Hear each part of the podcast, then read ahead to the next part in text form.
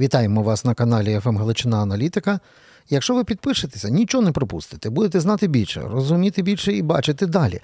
З нами на зв'язку наш захисник, військовослужбовець Ігор Луценко. А перед тим ми його пам'ятаємо як депутата восьмого скликання. Пам'ятаємо е, спільні дні і ночі на Майдані. Пане Ігоре, категорично вітаємо. Слава Україні! Е, Вітаю, героям слава! Знаємо дві проблеми. От реально дві проблеми, які треба вирішити. Одна, на жаль, не сильно від нас залежить, як кажуть північно-корейські союзнички Путіна. Путіна це снаряди і БК для Збройних сил України. А друга від нас залежить. І називається вона е, сили ну, резерву, ротація і мобілізація. І все це разом довкола цього максимально погано прокомунікованого і скандального друга спроба вже змінити цей закон про мобілізацію. Певно, теж читали. Ну що, там на горизонті ви, як і як колишній законотворець, і як військовослужбовець, з'являється у вас можливість, щоб люди, які більше року на фронті отримали можливість передихнути, отримати хороший підготовлений резерв і ротацію. Чи це не той закон? Е, як е, бувший законотворець і як е, чинний військовий, я закликаю усіх не розраховувати на те, що хтось вас відпустить. Це до моїх колег військовослужбовців. Тобто, навіть якщо в законі пропишуть цих 36 місяців, там 18 місяців, неважливо. Що вони там не прописали, все одно я би на це не розраховував і вам би не радив. Тому що обстановка така, що.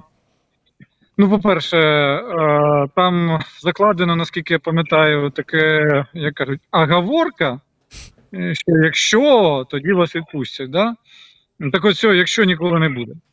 А по-друге, ну об'єктивно, е, підстави для того, щоб відпускати когось, вони з'являються не з якихось законодавчих ініціатив, а з наявності тих людей, котрими можна замінити вже таких досвідчених. Е, е, вовків війни, якими є там частина вже наших військових. Так от система по підготовці заміни для цих людей, вона фактично відсутня. Ну тому можна не хвилюватися, ми будемо потрібні ще довго. Стоп, стоп, стоп, стоп. Що значить відсутня? Ми весь час дивимося цікаві відеосюжети, що ця країна, та країна, то Іспанія, то Франція, то Британія готують наших військовослужбовців, е, проваджають їх, віддаючи честь. Тобто, якщо порахувати навіть ці сюжети, то там виходить достатньо серйозний підготовлений резерв. Чи то якось інакше? Е, телесюжети одне, а реальність друга, чи що? Ну, по-перше, там підготовка, котра надається в натівських арміях, вона є надзвичайно базовою. Ну, так само це аналог того, що у нас називається базова загальна військова підготовка. Це курс такий не дуже довгий. Курс е, молодого Тому... бійця, так? Типа такого, так?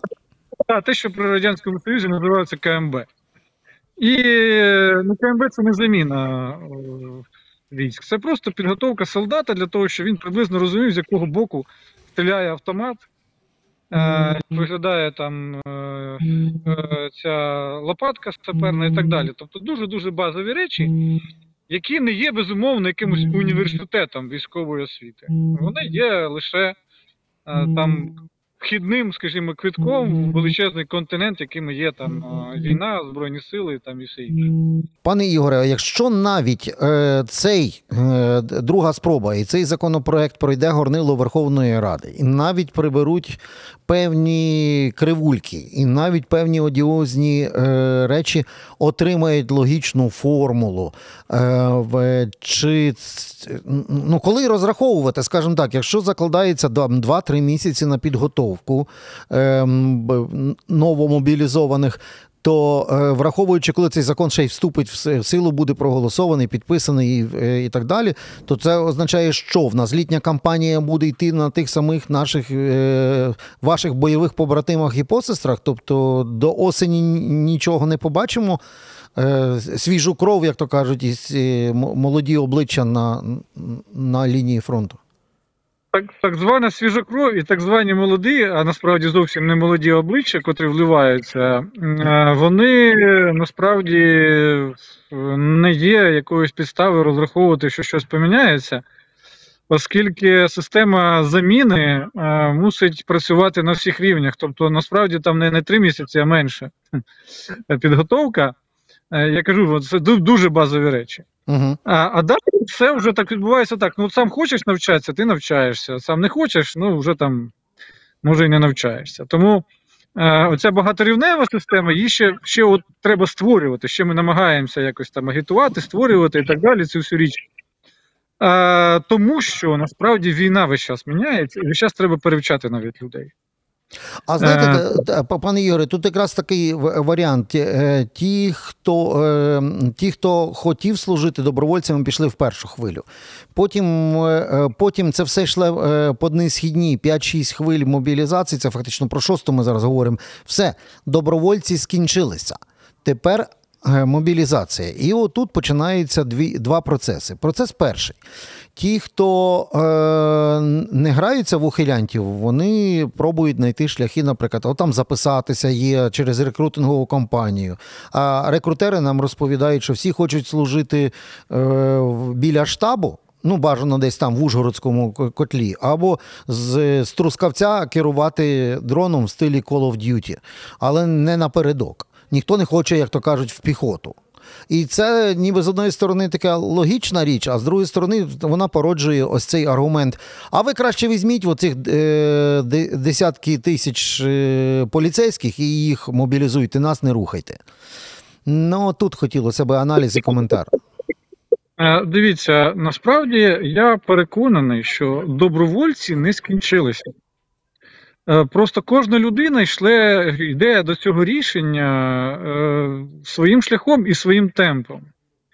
І я ще от зараз так само займаюся рекрутингом, і так само бачу, що добровольців багато. Просто ну, специфіка їх, звісно, інша. Якщо левова частка тих, хто прийшли там 24 там, лютому 22 році, да, хотіли долучитися до війська, ці люди вже з бойовим досвідом, да, котрі вже розуміють, що таке армія, що таке війна то зараз для багатьох добровольців, е, котрі дійсно хочуть, е, але вони не можуть, оскільки у них е, немає відповідної профільної підготовки. Тобто так званий БЗВП, тобто, будемо казати простою мовою, КМБ, це не є військовою освітою. Е, це не є ніяким чином військовою професією, тобто інституту, котрий надавав би військові професор, е, професії людям-добровольцям, у нас до сих пір такого, от просто де ти можеш прийти отримати, будучи цивільною людиною, і навіть військовою в багатьох випадках немає. Тобто є люди, котрі хочуть, і є фактично держава, котра не може їм забезпечити це. А, е, це а як так сталося, е, пане Ігоре, дивіться, пам'ятаєте, колись ще це теж коли совка переходили до нормальних практик в української держави, це було чимало, і вони, до речі, мали фінансування різних таких оцих товариств сприяння обороні або Збройним силам. Ну то, що ДОСААФ колись були, і значки роздавали, ГТО, готов к труду і обороні. Було бо було багато, почалася війна, і вони кудись зникли. Значить, е, в 2014 е, році, коли я став народним депутатом, і вже от на початку 15-го, там пройшло буквально декілька місяців, я підготував декілька пропозицій до наших органів виконавчої влади. Ну і далі там законопроект підготував з приводу оцього так званого ТСОУ Товариства сприяння обороні України. Там історія дуже проста. Е, люди зібралися приватні особи, назвалися Товариство сприяння обороні України і забрали собі всі активи, котрі були на ДОСАФі радянського. Угу. Відтак відбулася така тіньова приватизація цих всіх активів з метою, звісно, не зміцнювати оборонну здатність України, а комерціалізувати цей процес і максимально його, якби е, як кажуть, обналічити. І ці полігони, аеродроми. Вони пішли під котежні містечка, під е, логістичні центри. Ви можете поїхати на чайки, подивитися, що там відбувається. Там колосальна комерційна діяльність до війни відбувається, не знаю, не знаю як зараз. Тобто це все комерціалізувалося. Тобто, натомість держава, натомість того, що всі всі активи Радянського Союзу, це державне майно було, забрати собі і використовувати для підготовки. Ну, держава від цього усунулася, в тому числі там при енній значить, владі це все відбувалося. Тому ми маємо зараз е, зруйновану цю навіть радянську застарілу систему підготовки. Я вже не кажу, що те, що зараз треба будувати нову, модерну і так далі. Тобто зараз настав час будувати роботизовані кібервійська. в яких мусять служити інженери, айтішники, е, просто фахові люди, які знаються зі своїми професіями, вони приходять потім і далі працюють по своїх же професіях з певними, звісно, нюансами. Але е, так, про таке ми ще навіть, е, навіть мріємо, тільки мріяти починаємо, скажімо. Так, але ніхто не скасовував головного в цій війні. Ця війна в певних е, в ділянках нашого довгого тисячокілометрового фронту все одно нагадує навіть не Другу, а Першу світову війну. Ніхто не скасовував, що ворога треба вбити, треба стріляти, потрібна сухопутка, потрібна піхота. А це питання як буде вирішено? А, е, Піхоті слід зараз надати особливий статус. Тобто, от треба розділити, е, виділити, скажімо так, піхоту як таку в окремий, е, окремий статус.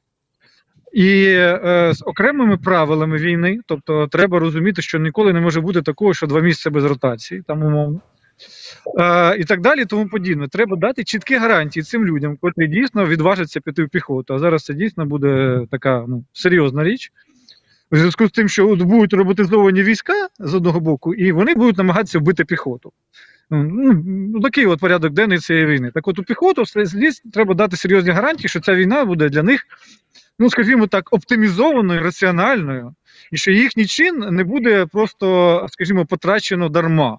Просто не вони не будуть витрапити. Пане Ігоре, а що ви розумієте під словом оптимізовано? Може там треба рахувати їм інакший коефіцієнт день за три, а не день за два, наприклад, напередку. Може їм треба давати інше, е, іншу бойову зарплату і це закріпити в законі? Е, ну, можна в законі, але це не обов'язково закон. Ну, слухайте, парламент це, це остання інституція, яка здатна щось в цьому питанні вирішувати. Е, це достатньо там, щоб генштаб зібрався, е, міністерство оборони зібралося. І там от фахівці, в принципі, вони найближче до цього, хоча знову таки не на 100% вони розуміють цю цю специфіку. Е, треба зібрати людей з полів, фахових юристів, котрі посиділи в окопах, фахових там законодавців, котрі посиділи в окопах. У нас такі вже в достатній кількості є. І от вирішити, власне, як унормувати особливо цей статус піхоти з коефіцієнтами оплати, з коефіцієнтами ротації, з коефіцієнтами вислуги і так далі, цього всього подібне. І щоб саме головне, щоб там все-таки е, було нормальне командування, тому що в цих ситуаціях, коли ти йдеш на смерть, тебе хтось посилає на можливу смерть, треба цьому людині довіряти. А якщо у нас зараз тисячі вакансій заповнені не до кінця адекватними е, цим посадам людям, то це найбільше, що ви розуміли, е, проблема розумію, бо ми вже чули е, сотні історій саме от про таких, як то кажуть, командирів на місцях прямо напередку, і там є від батяння комбат і аж до ідіот-ідіот. І цей спектр є повністю. І Ви так і не сказали, пане Ігоре, це от на закуску. Все таки скажіть ваше ставлення особисто особисто є е, зміст е, поліцейських в великій кількості мобілізувати от в цій наступній хвилі, чи тут змісту немає? Значить, е, поліцейські це різна кваліфікація. Є там певна категорія поліцейських, яких цілком можна було використовувати, ну скажімо, як мінімум на другій лінії, без шкоди для поліції як системи. Звісно, там фахових юристів, слідчих, еліту. Їх треба берегти, їм і так зараз дуже складно. А є купа людей, котрі варто було б трошечки е, взяти нарешті участь у обороні нашої країни. Я перепрошую, я трошки можу такі нехороші речі скажу. Я ж бачив оборону Києва в перші дні. Угу. Е, Відбувалося без е, жодної помітної для мене участі поліцейських. Через декілька тижнів да, вони з'явилися. Але вся ця система просто сколапсувала. Тому я думаю, що її треба трошечки там ну, підреформувати під нашу війну, в тому числі. Отак. От чому треба підписатися на наш канал «ФМ Галичина Аналітика, щоб вам фаховий військовий і ще й людина, яка добре знає, як пишуться закони, а як вони на практиці виконуються. От ви це все почуєте, буде знати і розуміти, а не читати різноманітні чутки в телеграм-каналах. Пане Ігоре, дякую за розбір польотів і за коментар. Ігор Луценко, е, наш е, охоронець Збройних сил України, а в минулому депутат восьмого скликання допомагав нам в цій нелегкій справі. До нових зустрічей, пане Ігоре. На все добре, до побачення.